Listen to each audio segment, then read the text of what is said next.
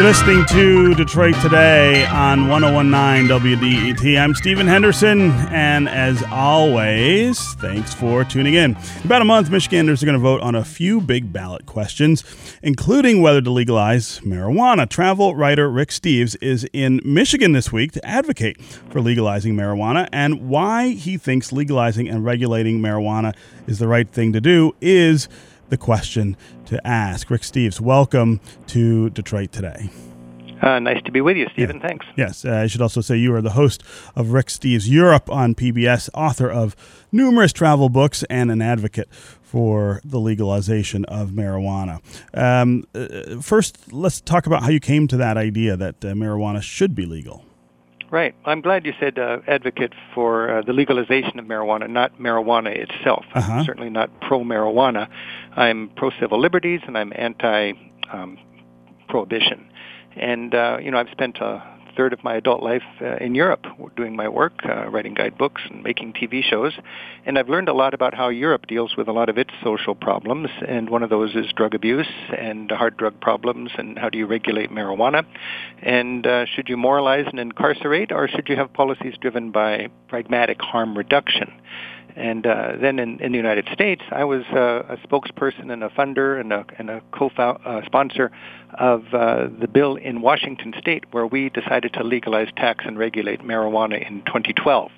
And now we have a track record and I strongly believe that it's just smart policy to, uh, state by state, take down the prohibition against marijuana and turn a thriving black market into a highly regulated and highly taxed legal market. Mm-hmm. Uh, how much has your traveling around the world influenced uh, the way you think about this subject? Well, my traveling around Europe has influenced it a lot. My European friends tell me a society has to make a choice tolerate alternative lifestyles or build more prisons. And then they always remind me that we Americans lock up 10 times as many people per capita as they do in Europe. Mm-hmm. And then they always follow that with the annoying little comment that you Americans are either uh, inherently more criminal or there's something screwy about your laws. And I don't think we're inherently more criminal. We're we have a mass incarceration problem in part because we have this insistence on criminalizing marijuana. Even today, when it's a when it's a one billion dollar legal uh, industry in my state, employing tens of thousands of people, generating three hundred million dollars a year in tax revenue, uh, with a governor who did not support it originally and now supports it quite enthusiastically as smart policy. Even today, you can do hard time for nonviolent marijuana possession. Uh, we've got 70,000 people in jail in our country. We're still arresting 700,000 people a year in Michigan. I understand you arrest 20,000 people a year for marijuana, and they're not rich white guys. Mm-hmm. They're poor people. They're people of color uh, it's it's a it's a very racist law, and it's just not very American. I don't think. Um, mm. You know, I, I think one thing that's very interesting, Stephen, is when people oppose Proposition One in a state like Michigan, they're assuming use will go up. And that's fundamentally wrong. There's never been a society where they've found a correlation between how much marijuana is consumed and how strict are the laws. Uh, the, it seems logical that there, there would be a whole reservoir of decent people who would love to ruin their lives smoking pot here in Michigan if only it was legal. But the fact is, people who smoke pot, who want to smoke pot, already do. And I don't say that because it's a hunch. I say that because that's what our track record has shown. Mm-hmm. In Europe, the country with the loosest laws in marijuana, the, the Netherlands, uh, smokes far less than the per capita average of Europe as in general. And Europe smokes less per capita than we do here in the United States, where you can do hard time for smoking pot.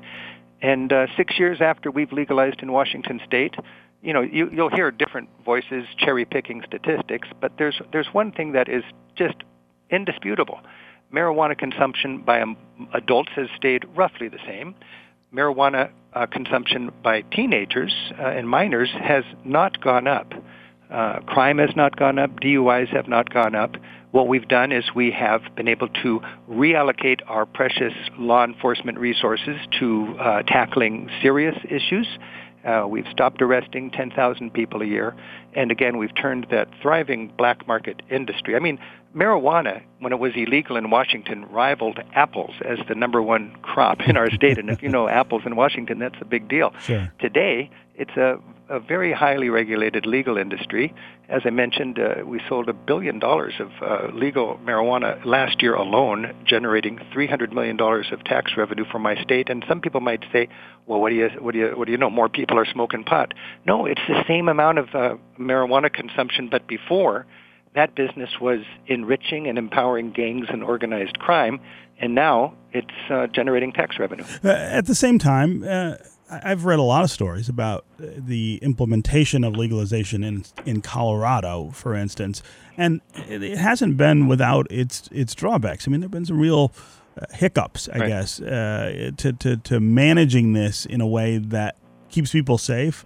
Uh, right. and keeps it out of the hands of children, for instance. Make sure people uh, know what it is they're doing when they're uh, buying right. Uh, marijuana products. And so, uh, you know, I mean, I think that that some of the fear about this is not completely unfounded.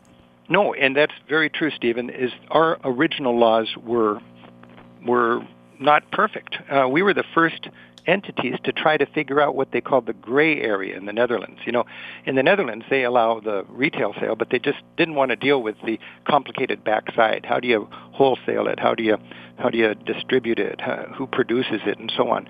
Washington and Colorado, and now there's nine states that are working on this, and it is it's um, it's an evolution, and I'm really thankful that the laws allow for the legislature to tweak these things. In Colorado, as you pointed out, they had an oversight about packaging restrictions that should not appeal to children. Uh, well, that's a, a very important oversight, and they tweaked the law, and now they have strict packaging regulations.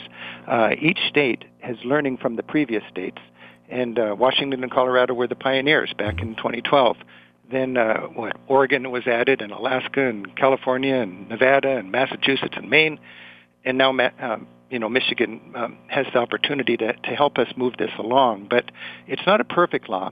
But I think we have to remember we have a big problem now. And when you complain about uh, the opportunity to to legalize tax and regulate, mm-hmm. uh, you can't compare it to a utopian situation.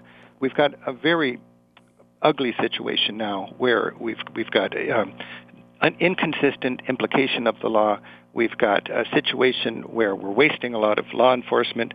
We've got a horrible opioid problem in our country. Mm-hmm. And if mm-hmm. you look at how Europe has handled its opioid uh, addiction problem, you'll find that the two countries most progressive about marijuana started their laws in order to deal with a terrible opioid problem. They decided to take the marijuana out of the equation, gain the credibility, and focus on the hard drug um, problem. In Portugal uh, and in, in, many countries, the word for addicted is enslaved. Mm. Uh, these people are not criminals. They're sick people. They don't need cops and lawyers. They need counselors and nurses.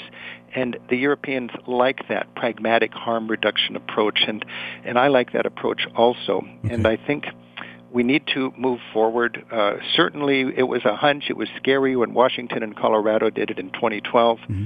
But people in Michigan, I've been here all week, and people are talking like it's 2010, like yeah. we don't know what's going to happen. Right. We do know what's going to happen, okay. and Rick, we're moving forward with a smart public safety law. Okay, Rick Steves of Rick Steves Europe on PBS. Thanks very much for being here on Detroit Today. Thanks, Stephen. Nice talking with you. Mm-hmm. Uh, on Monday, I want to remind listeners that we are going to talk about this issue all hour with supporters and opponents of Prop 1. So you want to stay tuned for that. That's going to do it for me today. I'll be back tomorrow. I hope you will too. This is 1019 WDET, Detroit's public radio station, the community service of Wayne State University. We'll see you tomorrow.